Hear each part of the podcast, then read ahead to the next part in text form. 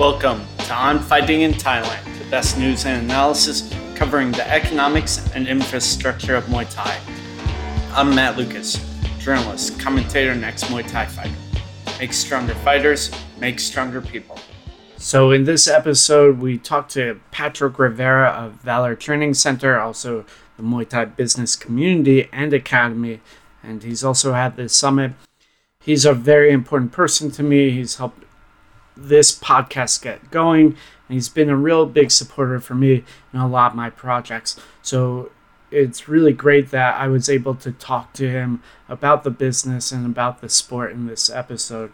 We touch on a lot of different things that I think are really valuable. One of the big things uh, is about the psychology of learning and how we teach people and what we get from them when we teach them. So, without further ado, the interview with Patrick. So, thank you, Patrick, for coming on the show today. I really appreciate you taking your time out. I know you're a busy guy. How are you doing today, though?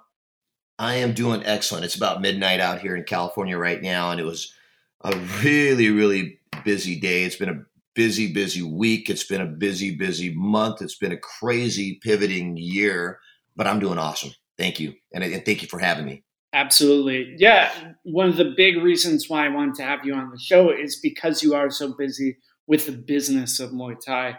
But let's start a little bit more towards your roots with Valor. You now have four locations um, and potentially opening up more spots. How are you able to manage so many gyms and what sort of systems go into place with running gyms like this? Yeah, yeah, it's crazy, crazy that you asked me that because right before we just started this podcast, and maybe that's why I maybe I cut out temporarily. I clicked on an email that was just sent to me tonight about another opportunity because all these opportunities are popping up, and so that we may even be working on a fifth gym. Uh, believe it or not, we haven't even opened up our fourth one yet. So, um, you know, for me, it's just recognizing openings, recognizing and being ready for opportunities as they arise. And, and a lot of people, um, they constantly look for for for opportunities, but because they're searching so hard, or maybe they've got a certain idea of what that should look like, or maybe they don't even have any idea what an opportunity looks like, they miss it completely. And I've I've been in a position uh, over the years to be able to be fortunate enough to be educated to recognize when when really once in a lifetime opportunities present themselves. And in my case, it's happened five times. So, or maybe even more, you know, so, so yeah, I, to answer your question, um, to answer your question, how do I manage it? Well, one, you know, you have to have systems. You have to have the the systems in place. You have to have uh, an awesome staff in place. I, I really, really, really am thankful because I've been blessed to have a lot of great people that have worked with me over the years. And although, you know, the turnover has been been fairly high. Now, again, we've been biz- in business over 10 years now. Uh, uh, you know, what I'm recognizing in the last year during COVID is that I have to spend more time developing my team, developing my staff, developing my systems, developing protocol. And that's what I've been really pivoting on in the last year. And that has allowed me to then be able to implement these systems in multiple branches and scale and grow, which will allow us to continue to scale and grow now that these systems and processes are in place. That's a very long winded answer, so I apologize. no, no, it totally made sense. Can you tell me maybe something specifically you're doing to sort of develop your staff? Well, you know, here's the thing. So you know, I'm also a dad, right? So I'm really blessed to have three beautiful kids. I've got a, a 19 year old daughter. She's 18. She's gonna be 19 later on this year, and a and a an 11 year old and a and, and an eight year old boy. And you know, I'm really really lucky. And one one of the things that you know I recognize. Um, when I was growing up in a Filipino household, you know, my dad was a, a Filipino immigrant, and you know, he was old school. And I think a lot of parents, regardless of the cultures, are the same way. They they'll they'll yell at you, you know, and expect you to do something their way, but they never actually showed you how to do it. They they they they act as if you know you can read their mind, and then you get punished because you didn't do it their way. again, even though they didn't show you what to do. And, you know, I, uh, uh, and I realized that also as a coach that I would yell at people. I would yell at my athletes and say, look, keep your damn hands up. And I would, you know, use maybe stronger language than that or whatever. And I think we've all been there as coaches and we'd get frustrated, but we were yelling at him and telling them, but we weren't showing them or I wasn't showing them. And so it actually, when I came to this epiphany one day, when I was, when I kind of, I didn't yell at my kids, but I, I got irritated with my kids and frustrated with my kids because, you know, in Filipino American households, our dishwashers, not like American households where you actually wash dishes. In Filipino houses, it's dish storage. so, so, which is true. You have this, this beautiful Maytag, right? It's, you know, thousand dollar machine and it's, it's a thousand dollar storage, right? So we wash all of our dishes by hand. And, you know, of course, being Asian, we eat rice three times, four times a day. And, you know, it, the rice, it gets sticky, right? So it sticks on the plate. And if it dries on there, Mm-hmm. oftentimes it hardens. Okay. And I remember one of my kids, I told the kids, uh, one of my kids to wash the dishes. They wash the dishes, they put it in the dish, dish rack. And then later on in the evening, I use that same dish to have my meal, right? But there's pieces of dried up rice. And of course I get angry, right? So I get mad. But then I realized this. I said, you know what? I told them to wash the dishes, but I didn't show them how to wash the dish. And, and think about this, right? You know, you got the scouring, or you got the sponge. One is a soft end, one is a scouring pad, right? Now you take your soap, you put it on the, the soft end, you, you wipe the dish, you soap the dish. Okay. Now, uh, most people, they just rinse it. But if it's got sticky rice on there, you use the, the scouring pad side and you scrub off whatever sticks on that surface, right? Makes sense. But eight year old kid, a 10 year old kid, they may not have, I mean, even a 20 year old kid or 30 year old kid, they may not have that capacity, or maybe they do have the capacity, they just didn't really think about it, right? That, okay, well, I'm actually cleaning it and, you know, it should wipe off, right? And you would think that that's common sense, but, but again, you shouldn't assume, and this is what I had realized, that people are thinking the way you think. And once I came to that epiphany, once I came to that realization that it was actually my fault, that I need to be accountable, I need to stop blaming other people for what I did not show them, but expected of them. Does that make sense? And once I came to that realization, boom. so, yeah, anyways. Yeah, absolutely.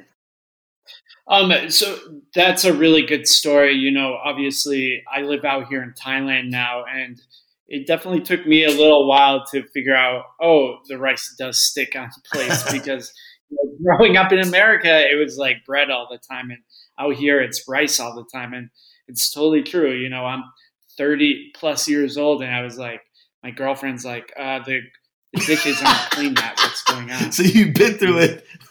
You know exactly what I'm talking about. Yeah, yeah. So, so uh, for example, what are what is something that you think is always important to show your staff in terms of developing them? Well, number one, right? So before, and I, and I tell you this, I'm going to tell you my instructors from before. So the way that I, I, I, I, and I was very lucky. You know, a lot of a lot of my former staff members had been with me a long time, so they they were with me during fight team training, which is you know back in the day it was two three hours every single day. It was just a grind, right? And they would hear me yell ad nauseum to do certain things, and you know it would it would just be you know, this, you know, just like Tyler, it's just monotonous, you know, training over and over and over, to get that muscle memory in, uh, to keep developing and refining those skills and over and over and over and over again. And, and, you know, the way we teach the rest of the general classes is, is a very, very different approach, right? Because the, the general population would get bored with that. But what it ended up doing is my former fighters knew exactly what, what I meant in regards to how I want a technique performed so it was easy for them, therefore, to teach almost verbatim the way that they learned from me. So it was very easy to impart that knowledge because they had been pounded in them for years, you know, several hours a day for years, right? So I was very lucky that I had that. So I could tell them, okay, here, this is what I want you guys to do. And then, you know, I'd say, let's say, let's say, go and let's work on a kick you know, I want the kick, defend, return, same side, da da da da da. and I want you to be able to explain why it's better to return on the same side rather than the opposite side, and blah blah blah blah blah. So they would get it. They would to- totally understand my fight principles, my fight concepts, and it was very easy to teach the crowd, okay, uh, or the you know the the, the students. Um, but then over time, you know, those guys went on to do other things. They went to you know uh, other career opportunities, and I started having. I was faced with a situation where okay, I had less of these guys that had been through the grind. Now what do I do? Right now, how do I teach them, you know, what could be very, very esoteric to some people, pretty in depth uh, for some people, skills and knowledge. And what I did is I said, okay, well, you know what, you know, I broke it down. And this is actually the way I teach, right? So instead of giving this long combination, like let's say a jab, cross, hook, leg kick, if you teach a beginner that, they're going to be focused on that leg kick. They're not going to be focused on the jab. They're not going to be focused on the cross. They're not going to be focused on the hook. They're going to rush through the jab, cross, hook to get to the leg kick. Does that make sense? Yeah, absolutely. And it totally applies to anything that you try to teach, right? Or you're trying to impart. So people are going to try to, you know, they're, they're going to think of the last thing you you told them to do, if that makes sense. And so what I did is I, I said, okay, I need to break it piece by piece. And so I what I ended up doing was doing more staff training instead of fighter training. I ended up doing more staff training. I separated because before my staff training was the entire staff. So mm. then you had the front desk people trying to, you know, we're listening in on Matt Matt issues, you know, not Matt Lucas issue, yeah, but yeah. Matt, you know, being on the mat, right? So you know, going, you know, and, and so so they would get bored, and it wasn't relevant to what they were doing. So I would break up the groups based on what was relevant to them. That seems intuitive. That seems natural. At the time, it did. It wasn't to me. And so as soon as I did that, that created more focused time within within those particular groups or those particular area of staffing that were responsible for the front desk or responsible for student interaction or student uh, learning, I guess. And that helped number one, and by, uh, by separating that group and then giving focused training, teaching them how to teach. Because before it was, I you know, I, I assumed that everybody knew how to teach because they were with me so long. Well, but there's more to it than than, than that in teaching. It's not just yelling at a bunch of people like the old school way. It's more okay you have to look at the different learning styles so then i started going into the psychology of teaching started breaking it down into here is how some people learn. They they learn through you know visual auditory kinesthetic olfactory. And you might say one thing but they may you know because of the way their brain processes thing they hear another so you have to demonstrate it from various angles you have to take a look if they're not getting it one way maybe you're not communicating it in the way that they need to hear it. And so that, that they started breaking that down and started teaching my staff that, and it did wonders, mm. if that makes sense. And I did the same thing to my front desk, right? How do you interact with people? How do you speak with people? You know, when they walk through our doors. And so I started breaking down each component step by step. I started teaching the jab of personal interaction, and then later the cross, and then later the hook of personal interaction. Does that make sense? Yeah, it does. Absolutely. And obviously, you've been successful with it because uh, you know you have multiple locations, which is really rare for the Muay Thai industry. Uh, what is it like running multiple locations, and why did you initially decide to go that route? Most people just have, you know, one gym.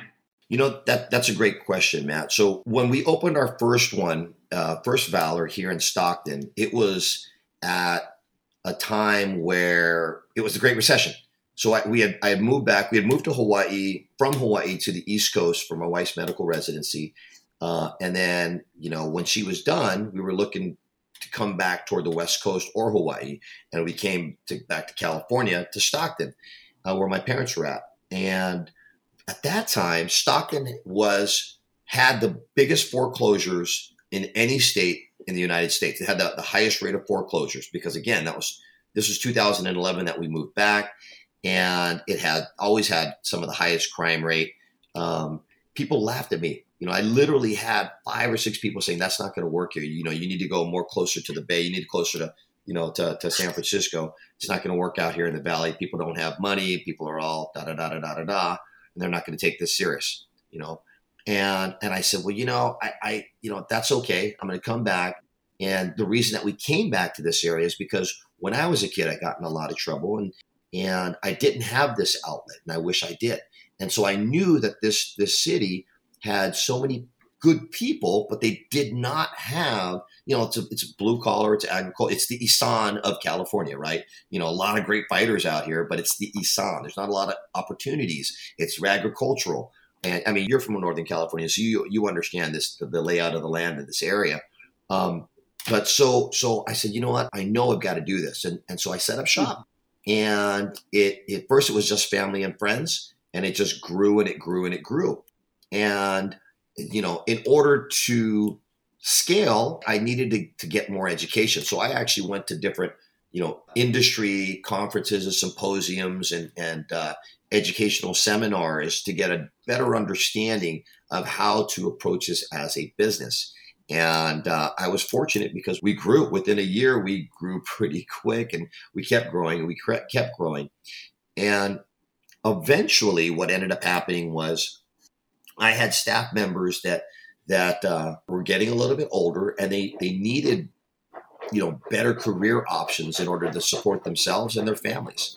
And I, you know, otherwise I was to I was to lose them. You know, if, if I didn't provide something for them, then they would either open up their own gym or they would work, you know, in a totally different industry and and the talent that I once had would no longer have, right? So so the the, the second branch that we opened uh, it, we call it Midtown, but it's basically downtown Stockton. And and again, Stockton uh, always constantly rates as one of the top ten per capita crime you know crime crime areas in the United States, and and that area is a very underserved population, and so I got the place for a very inexpensive price. is right underneath the freeway, underneath the I five, um, and I said, you know what, I'm going to do this. I'm going to create an opportunity for um, you know one of my employees or a couple of my employees to give them more hours, and I also want to be able to provide opportunities for families in that area you know, from blue collar working class families that couldn't afford to do many other other activities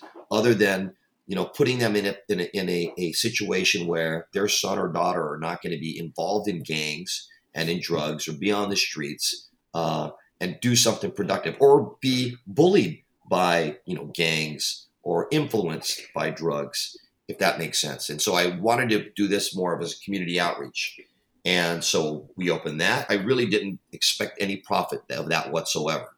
Well, lo and behold, within a year, it started becoming profitable and more profitable and more profitable. And we just, you know, again, implemented business systems. So when I do look to grow, I look to create opportunities. It's not to say, okay, I want to make more money per se. Now that's important. That's a very important component of it.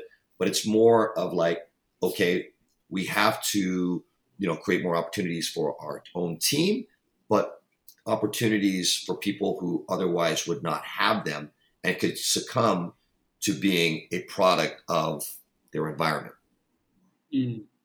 yeah that's a, always a really admirable mission and definitely something i admire about you um, one of the things that i think has helped you or that you have helped with a lot is growing the Muay Thai business community. Uh, you know, just general people's understanding of business now is a lot more. Uh, can you talk about some of the seminars you've done and why you started doing the business community? Yeah, you know, that's a great question. Um, you know, I, what I find with most Muay Thai people, a lot, most Muay Thai people um, at one point were, this could be a generalization, but I think a lot of a lot of Muay Thai people started out in other martial arts. And as those other martial arts learned to become businesses, um, the quality of what they were, you know, the martial arts that they were providing became diluted. And dare I say, you know, in many terms, it became McDojos, right?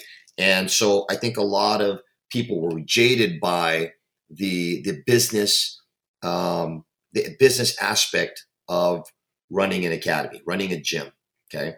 And so they started, you know, kind of you started having this counterculture to that. And if you look at, you know, the growth and development of Muay Thai, you know, you you you had a lot of people that were the counterculture people of, you know, at least in the United States society, but you could see it all over the UK. You could see it in in, in Australia. That's changed, obviously, right? But if you look at, you know, all the early pioneer Farangs that were going to to Thailand back in the 90s, you know, again, those were kind of like the, I wouldn't say outcasts, but the rebels, so, so, so to speak, pioneer Falang, I guess. And and at that time, it was kind of the counterculture to these, you know, um, eight year old black belt factories, you know, that, that that were popping up and still exists, unfortunately, right?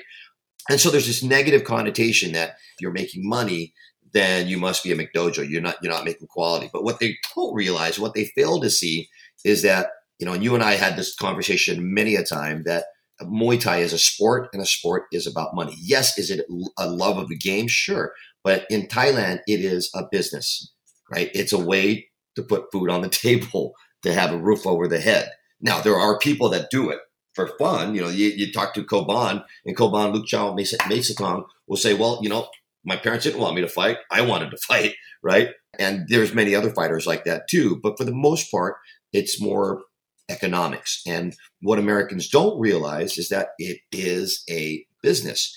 And so, you know, in their pride to, to you know, be counter to what a McDojo is, they say, okay, I'm just going to do this because of the love of the sport.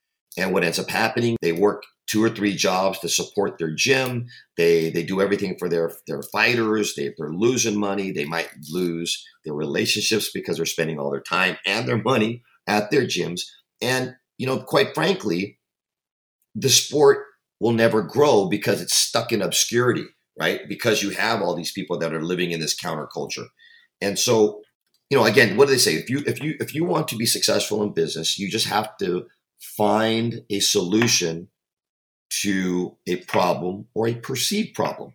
And what Muay Thai can provide is just that. It can provide resolve. It can provide so many benefits, you know, other than physical. It could be emotional, it could be mental, it could, you know, it, it could be trying to prove something to others or prove something to yourself, you know, in, in at least in the Western world.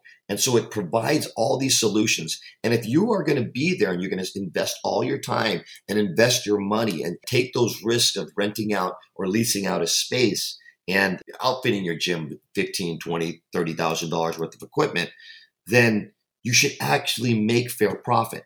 You know, it's a capitalist world. And so what I what I realized, I quickly realized was, dude, the sport will never grow if people don't know how to run a business.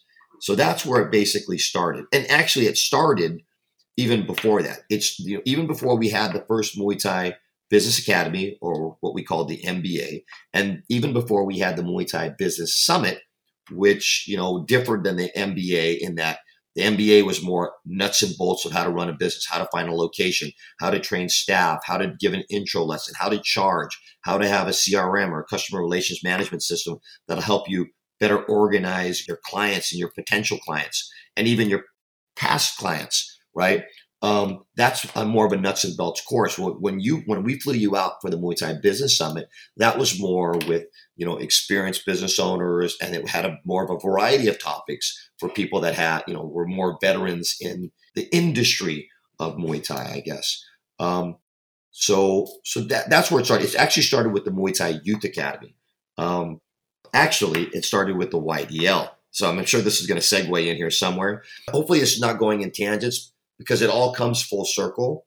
But back in 2016, when when we came back from the first IFMA Youth World Championships in Bangkok, um, we quickly realized how far behind we were to the rest of the world when we see the level of development of other countries and their Muay Thai programs, especially with their kids program. You know, if you look at the United States, the at the time, now that things are changing pretty quickly, at the time, the average age of a beginning Muay Thai student was about 20, 21 years old, right?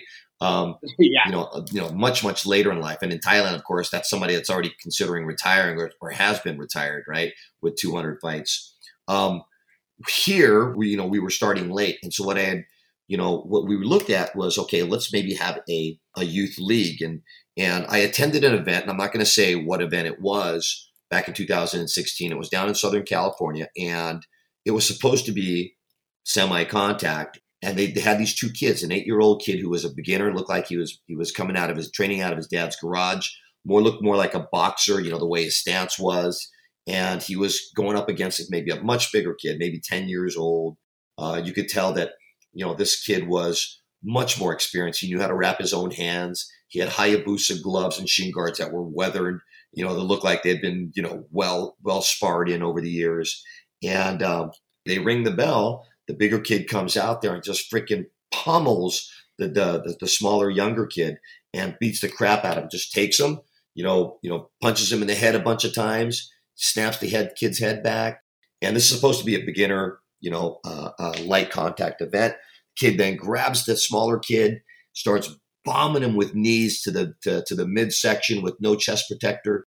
The, the the the smaller kid just hits the ground. He bowls over into a fetal position, crying at the same time where this bigger kid is jumping up and down, and all of all of that, that bigger kid's friends are screaming, Yeah, you effed him up, you effed him up. And I was thoroughly disgusted, you know, and, and I was, you know, yelling at the refs, like, dude, you got to stop this. But by that time, it was already too late. And the feeling of disgust that I had, especially as a father, right? even if you weren't a father, you know, just seeing that, it's terrible. As martial artists, we should be protecting the weak. We should not be destroying them, right? We should be helping them. And and instead, this kid just destroyed this kid, other kid's spirit. This kid's now traumatized for life. He's going to heal from those bruises, but mentally and emotionally, that kid will never heal. That kid will go into the rest of his life being probably scared and weak, or he might become a bully. Maybe this will, you know, turn him completely around. He'd be pissed off, and then he's going to now try to do that to what he experienced just because he felt bad about himself. And that's, you know, that's the vicious cycle as we all understand, right? And so when I saw that, I'm saying, fuck this shit, dude. Excuse my language. I said, man, fuck this shit. We need to do something about it. And that's why we created the YDL. I'll, we'll talk later because I know that's one of the questions about what that is. Yeah. Why don't we uh, hit on that right now? Because it is something worth talking about. And it's something that, you know, it's how the business community emerged. Uh, but uh, can you explain what the YDL was, how it did things differently, um, and how it was structured? Yeah. So the first thing you asked was how, okay, and what it is, what what the YDL is, and how it was developed. And you know, the why was exactly what I just said. You know, was you know, I saw this terrible mismatch. I saw more, you know, this exploitation of kids, so to speak, right? And I also saw that the way that the other countries developed their Muay Thai program for the youth was more akin to the way that we develop kids for football or baseball or basketball. Okay. Um, it wasn't a fight. It was a sport. It, Russia, Kazakhstan, Ukraine, these Eastern Bloc countries that are considered the powerhouses of Muay Thai, at least at IFMA, right? We're, we're approaching it more as an athletic endeavor rather than an angry brawl rather than a fight. And that's the first thing that I recognized in 2016. I'm like, oh, dude, this is totally different than what's done. And then when I came back to California, it confirmed it. And so I said, you know, fuck, dude, we need to do something about this. So that's when I created the YDL. And, and I said, well, you know, we have to do certain things because, you know, obviously kids are going to develop at different stages. And so what I did is I implemented a lot of things that I was already doing in my own gym. You know, most Muay Thai gyms that are probably listening this are really good. They understand how to technical spar and this and that. Uh, but the old school way of most gyms, at least coming from a lot of traditional backgrounds, and yes, there's probably still a lot of Muay Thai gyms are like that, but you have more of like the king of the hill attitude where you got this one guy that's beating the crap out of, everybody else. But you do, you already see it in Thailand. You know, it's everyone's got to get work in somehow, some shape or form. And what I did you know, when I started having our kids spar, when I started uh, implementing a youth program at my own gym, was I said, well, you know, it's tough because you have different ages, you have different weights, you have different maturity levels, right? You know, if you look at the way that I break down my my kids' classes, and it's uh, it's more structured to the way that you know the, the the school system is. When you have preschool, you have kindergarten, you have you know elementary school, junior high school, high school, so on and so forth. So I break it down because you know, the students could only digest a certain amount of information in, in, in only in a certain way. And what what I realize is that you know it's not only physical, um, but it's also uh, the maturity levels that make a difference. And the way the traditional tournament or you know show or promotion, the way that they match is based on age, height, weight, uh, experience. Okay. The hard part is in a very small pool of you know uh, competitors that's very hard to find. I mean even to this day you know it's hard to find an a class or open class kid with you know so that's why we're traveling all over the world to try to find competition because there's simply not any more competition in the united states for these kids that have 30 40 50 bouts you know in the united states right? So they, we, they have to try to travel internationally.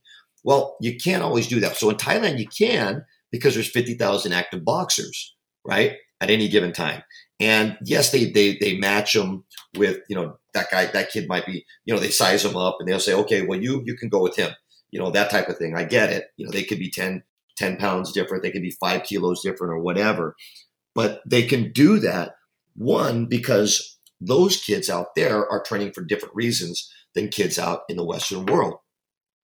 Those kids have already you know proven that they they can get in there and they can do something for the most part right? That they have a certain athletic ability. But in the United States, or even in anywhere Western country in the world, most parents put their kids into these programs because they want them to develop confidence, right? And if you have them sparring somebody that's, you know, I mean, you might have a kid that is, you know, you might have two kids that are nine years old.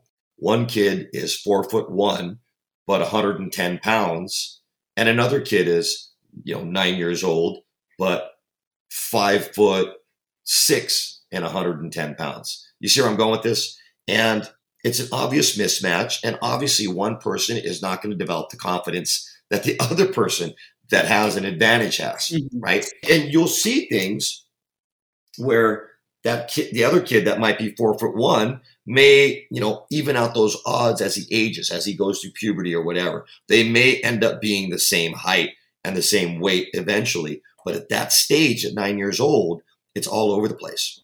Okay. And so what I had recognized, quickly recognized, is there's no way that you can have a good experience. That's why most Muay Thai gyms in, in Western worlds, at least before, had very, very small programs because they didn't know how to deal with it. Because most parents didn't want to see their kid getting their heads bashed in, right? They didn't want to see their kids bloodied up and crying and da da da da da, right? They could they could do equestrian, they could do you know, whatever, right? What we did is we said, okay, we're going to match them. And this is one of the key things that help differentiate the YDL from everybody else. Okay. What we realized, what I realized was this the way that they score internationally and in Thailand in particular is very different than the way they score in the United States. The United States, as we all know, you know, it's all fragmented. it's across the board, depending on the sanctioning body and, yeah. and the athletic commission of a particular state. You know, most part, it's either boxing, MMA, or kickboxing commissioners or uh, uh, sanctioning bodies. And so they're creating their own rules based on no substantial education from anywhere. It's just them making up the rules. Okay, well, this works in kickboxing, so we'll add knees and elbows. And those would be the rules. So everybody has their own set of criteria of how things are scored rather than the way things are scored maybe in Thailand. And so here people are looking at volume and aggression, whereas in Thailand they're looking at certain attributes, at least initially, attributes such as balance, position, composure, right? Your ability to defend, your ability to, to, to counterattack, your accuracy, so all these things, these attributes are more looked at. And then they could look at the point process. And we'll talk about that a little bit more, where you're looking at more qualitative versus quantitative, right? And it, it's actually a pretty deep conversation. But what I realized was this I said, you know, the fact of the matter is 99.9% of the United States are beginners. Even if they said that, oh, yeah, I fought in this and I know whatever, I should be, you know, the, the only judges that you should have are people that fought. Well, who the fuck did they learn from? what did they fucking learn? You know what I mean? It, I, I think it's the most asinine bullshit, stupid, dumb fuck fucking statement I've ever heard. If you don't know the goddamn rules, I don't care how many fights you have, you don't know the fucking rules. You don't know the scoring criteria. Then how can you judge a fight? Right? So, okay, that, again, this is probably another conversation in itself. So I'll go back to the YDL. So what I, I did is I said, well, look, I said, Strohmeyer, I saw Steven Strohmeyer, Dr. Strohmeyer is part of the United States Muay Thai Federation, is one of the head officials. He has tons of experience, super smart guy. I said, look, here's the problem. This is what I want. I want I want to have a score report, not a scoring, not a, not not not a scoring sheet, not the must system. It's got to be a score report that now creates direct feedback for the participants, right? So I know this is long, and I apologize, and I, I, I hope you know if people that are listening, uh, you know, continue to listen because I hopefully you're you're going to mine out some gold from this. But you, it gives you a sense of how different this is, right? So what we do is we we created a score report that looked at those attributes, and instead of looking, you know, like a clicker, like in amateur boxing back in the day, right? Instead of saying, you know, clicker, you know, in terms of how many punches you had, you know, volume you had, it's more like, okay, the first thing people need to look at is what is their balance. You see it all the time. You see all in, in the amateur shows. People just throwing these haymakers or throwing these unset up low kicks or whatever and you know turning around losing mm. their balance or whatever and right off the bat a, a judge in thailand could already know that this guy is going to be sloppy. This the guy's not going to know what he's going to be doing, and that the, this guy has no sense of accuracy because he's just throwing blindly in the air, mm-hmm. hoping something's going to hit. Right. What I said was, okay, let's do this. So Strohmeyer had suggested, let's do a traffic light system. What do I mean by that? So there's red, there's yellow, and there's green. So if you look at an attribute, so let's say balance. Okay, you watch the bout, and if the kid has great balance, then you give you you circle green. That kid got a green light for that particular attribute. If it was okay, if half the time he was balanced and half the time he just kind of fell to the side, or let's say he did a switch kick and then fell forward, right? Uh, he might get a yellow light or a yellow box, meaning you need to work on it. It's pretty good, but you need to work on it. Then the red light means that you really need to work on it. Your balance absolutely sucks, right? Mm-hmm. And, and the beauty of that was you, you ended up educating everybody. The whole goal was not to offend anybody because if you tell people they you know that's been doing what they thought was Muay Thai for the last 20 years and you tell them that this is Muay Thai they're, they're going to be pissed. They're going to be offended. They're going to say no no motherfucker I've been training Muay Thai. I've been fighting Muay Thai for 20 years. Right? As always if you'd like to follow me you can do so on Instagram Matt Lucas Muay Thai. I always respond to messages there. I also have the website, matt-lucas.com, or email me at a period matt period lucas at gmail.com. Thanks to all the people that have supported me so far, sharing the podcast, leaving reviews. If you'd like to leave a review, that would be super helpful. You can do so on the iTunes stores. After years of hard work, studying, and being in the game, I published On Fighting in Thailand, a guide to the sport in the motherland, is a Muay Thai encyclopedia.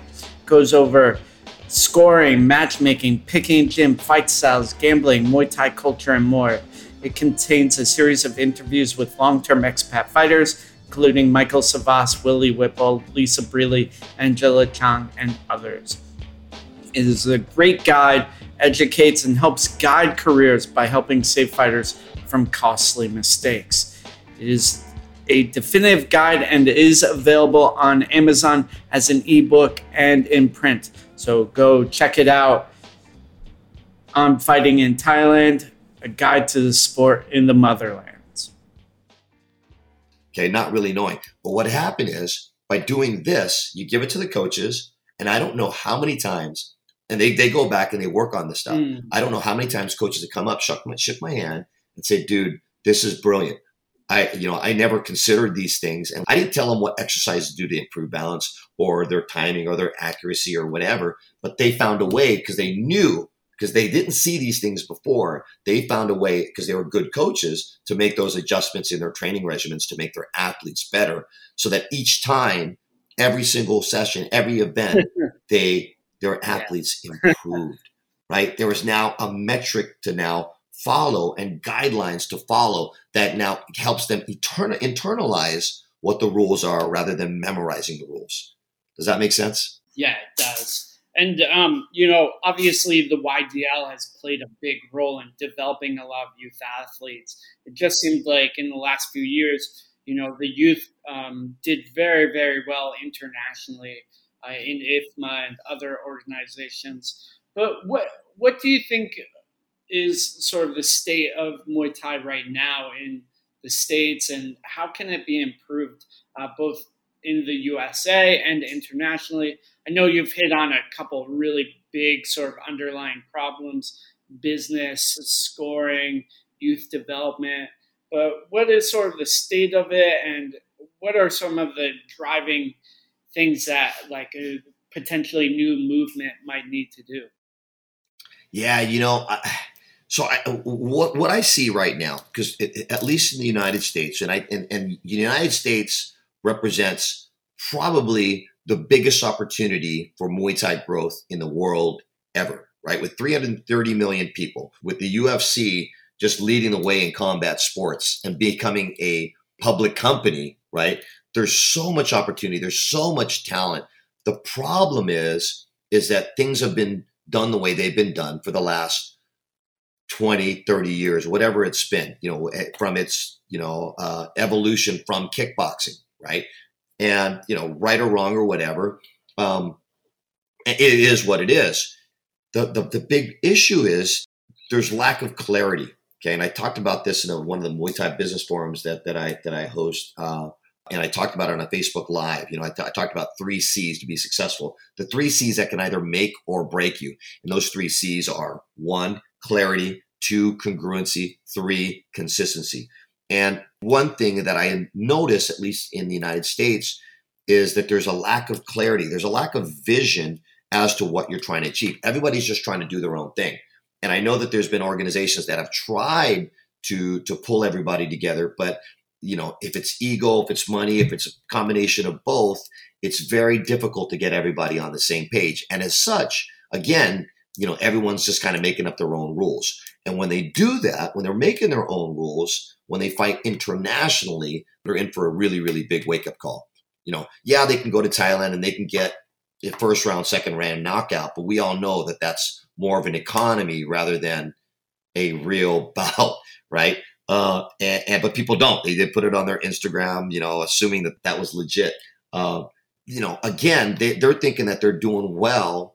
You know what we're doing here because of a first round, second round dive that they got in Thailand. They're saying, "Oh, well, I knocked out a Thai, so it must must be legit, right?" So, so that's the problem. It's not. We're not going to be able to change that.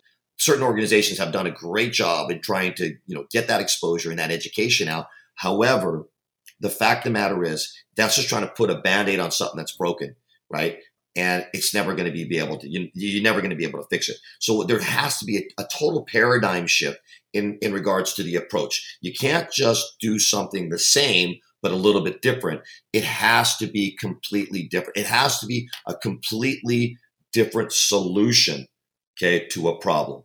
Not, okay, here is a half ass way to provide a band aid to a broken arm, right? I mean, you just can't. You have to now, you know, provide a bionic arm, right? If that makes sense. And yes, a new movement is definitely, definitely uh, necessary in this type of situation.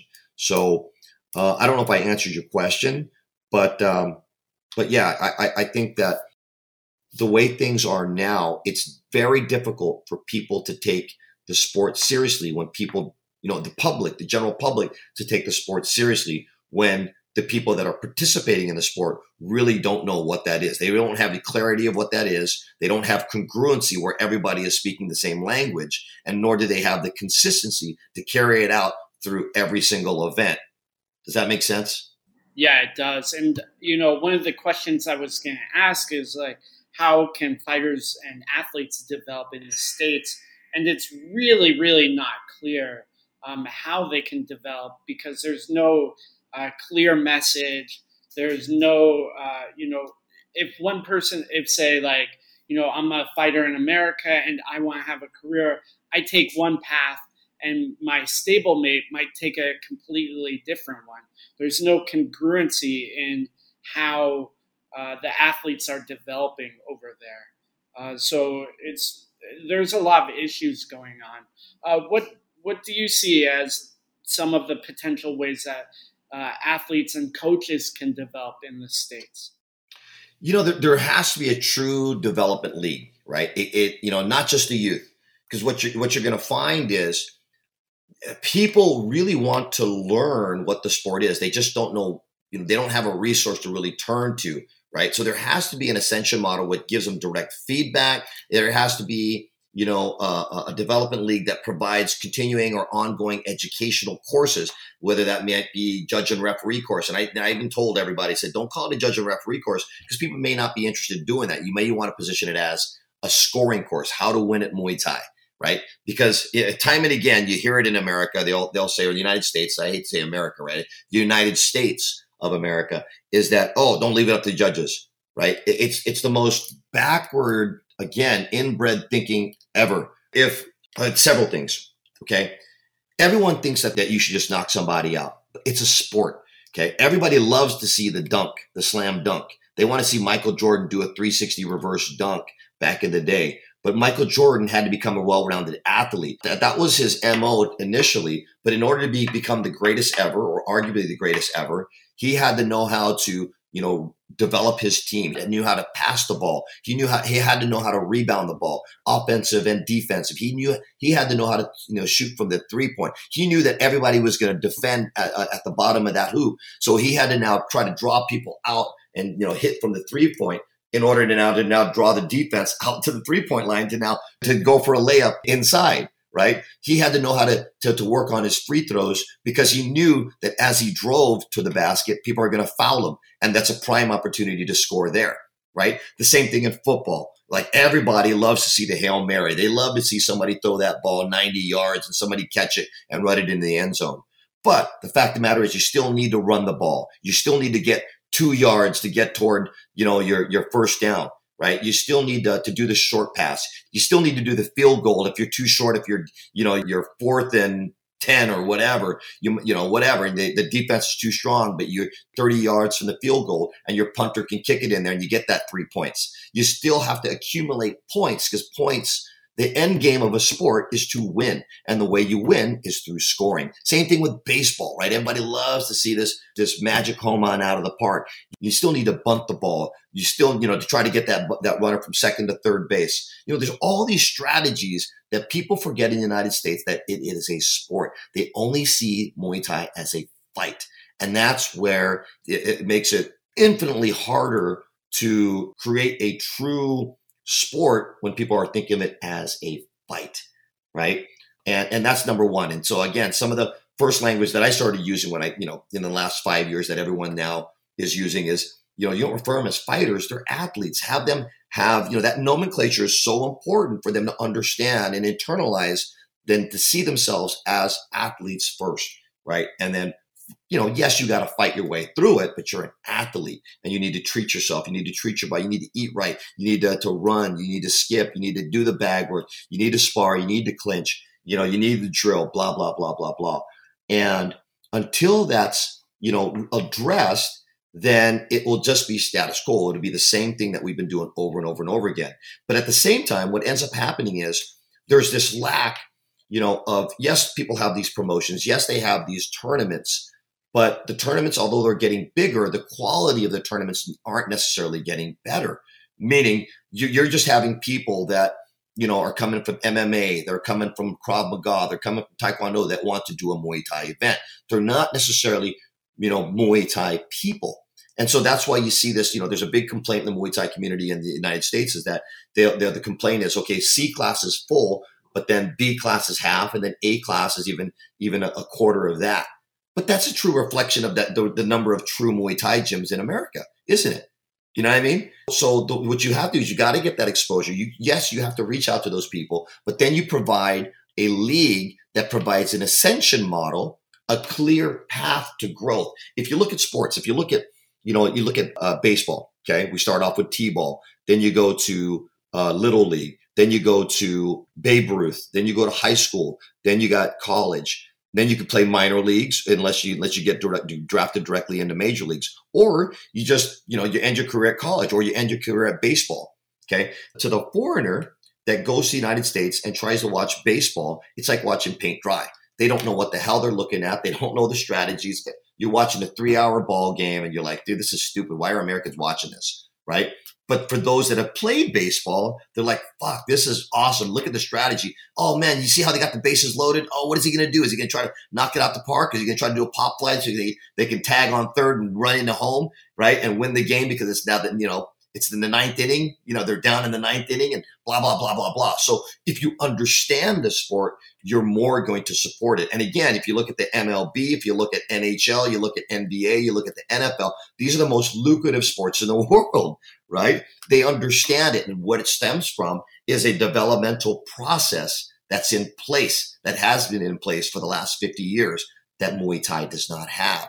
And if we had something like that, where people, even if they do not go from a lower class, even if they just paid Pop Warner football or high school football or you know high school baseball or or little league, they understand the rules. And now those people will go to the ballpark and spend you know two hundred dollars for the weekend or five hundred dollars for the weekend watching a game at you know the giant the giant stadium, right? Or football, whatever it might be. They'll spend that money. And what Muay Thai has wrong is that they're so dependent on ticket sales that now it, it, it, it, can it can become a shit show because you have people that will say that hey you know i need this title fight uh, and i promise that you'll make x amount of money essentially buying the show right? And you know that's why i like the tournaments. It's just that that that uh, that unknown and you know you can't necessarily imp- you can't influence it like you you you would influence a local show. And the local shows are so dependent on seat sales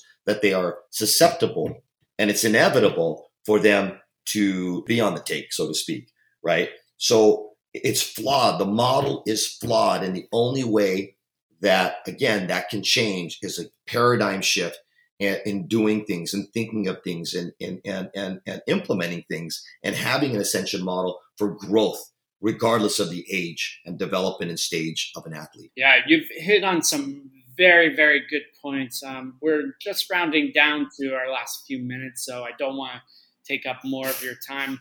You know, in the last few minutes, is there anything that you want to talk about or say uh, that you think would wrap things up, or you know, are important sort of nuggets for people to understand? You know, again, there's so much I, I want to say and I could share, and uh, I, there's just not enough time in any podcast, I guess. Uh, but but uh, I think it's grow. I, I, think it's growing. I think people have you know the energy and the enthusiasm. And I think that, you know, having tournaments like the USMTO, like the TBAs, like the WKs, and even the IKF, and, you know, I think it, it's positive. Uh, but what happens is they cannibalize each other because there's a lack of, of a pool of athletes to choose from. The same thing with local promotions. And the only way, you know, again, they, what do they say? That, that the rising tide lifts all boats. You have to create something where everyone's going to benefit Okay. Every, every, everyone, not only the, the gym owners, not only the promoters, not only the tournament promoters, but also the industry like Combat Corner, like Muay Thai Addict, like In Fight Style, people that now are dependent on this industry for that business to thrive. It now creates all these other opportunities. And again, kind of like why the reason I opened up my gyms was to create opportunities. There has to be something that creates opportunities for everybody you know, and I'm not going to say let's be kumbaya. And I think people have tried to let's say let's be kumbaya, my lord, and try to get everybody together. It's never going to fucking happen. What you have to do is now, you know, provide maybe a neutral entity that's apolitical that provides a platform for everyone to grow. But people have to be open minded and receptive to it. And once they are, they're going to see the light, and it's going to change Muay Thai for the better around the world. Guarantee fucking it yeah, I definitely believe in that. And I really appreciate all the opportunities you've helped create for the sport and for me personally. You know, the podcast wouldn't be here without you and having, you know, helped me out, uh, especially initially, just, you know, giving a little bit of a push to the podcast. Um, so I want to thank you a lot for doing that, Patrick, and I really look forward to seeing what happens in the future. Oh man, you're welcome, bro. I'm, so proud of you. I just remember sitting on a side soi in side soi in Bangkok when when when beer was supposed to be illegal because it was a special. I'm not going to go into that, but but but uh, but but I'm so proud of how far you've come. You know, you've made so many inroads. You've educated the entire world of what's going on. I think people, you know, have this impression of that. You know, Muay Thai in Thailand is a bunch of Shaolin monks, and uh, you, you know, I mean, yes, they're, they're monks, but again, it's a sport and there's a good, there's a bad, there's an ugly side of it. And I think that you're, you know, helping uh, elucidate, you know, these facts and, and, and exposing people to what the sport really is. And, and it's a, it's a thing of beauty. So I'm proud of you, man. Thank you, Patrick. And uh, look forward to hearing from you soon. Where can people follow along with you or, uh, you know, your social media or how people can uh, see about Valor? Uh, you know, I, I really haven't been developing it lately. Um, you know, you mean I have got my personal one, but I'm not quite sure what you know you're going to see on there. It's it's Patrick Valor. I think it's Coach Valor. Coach Valor. Uh, and then if you plug in Valor Training Center, you can go in or Stockton Muay Thai. You can go to Stockton Muay Thai, and then we've got Elk Grove Muay Thai. You can just you know plug those in. You can get an idea of how I'm running my business and how things are structured. If you want to hit me up, you know you're going to see me at the tournaments. You might see me at the shows, and you know please say hi. I'd love to talk to you. Awesome. Thank you so much again, Patrick. Uh, I look forward to talking to you more in the future. And, you know, maybe one day we can do another podcast because you definitely have a wealth of knowledge that you're very, you know, generously able to share. Thank you. Thank you, Matt. Thank you very, very much for having me out here. And hopefully people got something out of it, but I hope, you know, letting, letting me uh, speak about what's on my mind. So thank you, brother. So that was a really, really great interview, I thought one of the really interesting parts was Patrick talking about how it's a sport and not a fight, and how sort of looking at it in terms of a fight has sort of held Muay Thai back from growing. You know, it turns into a little bit of a macho thing. Also, scoring becomes inconsistent. You know, people should be able to rely on the judges for the verdict for the decision. It'd be like saying, you know, you can't rely on the judges when you're pole vaulting or when you are playing soccer or any other sport. It's a little bit ridiculous that you have to have these, you know, colossal wins in order to show that you actually won. So it was really great for me to talk to him about that. I'm excited to see him and what he's developing with his new projects. Uh, he's always up to something. So definitely stay tuned. And if you can, make sure to follow Patrick. He's very active on Facebook and a little bit on Instagram. We look forward to hearing more from him and his future projects soon. Thank you, as always, for listening. And once again, if you like this show and if you like the content, would be great if you could share, uh, leave a review on iTunes, and really support the show and what I'm doing here. If you'd like to reach me, you can follow me on Instagram at Lucas Muay Thai or email me at a period period Lucas at gmail.com. As always, this has been On Fighting in Thailand, the best news and analysis covering the economics and infrastructure of Muay Thai. I'm Matt Lucas, journalist, commentator, and ex Muay Thai fighter. Make stronger fighters, make stronger people.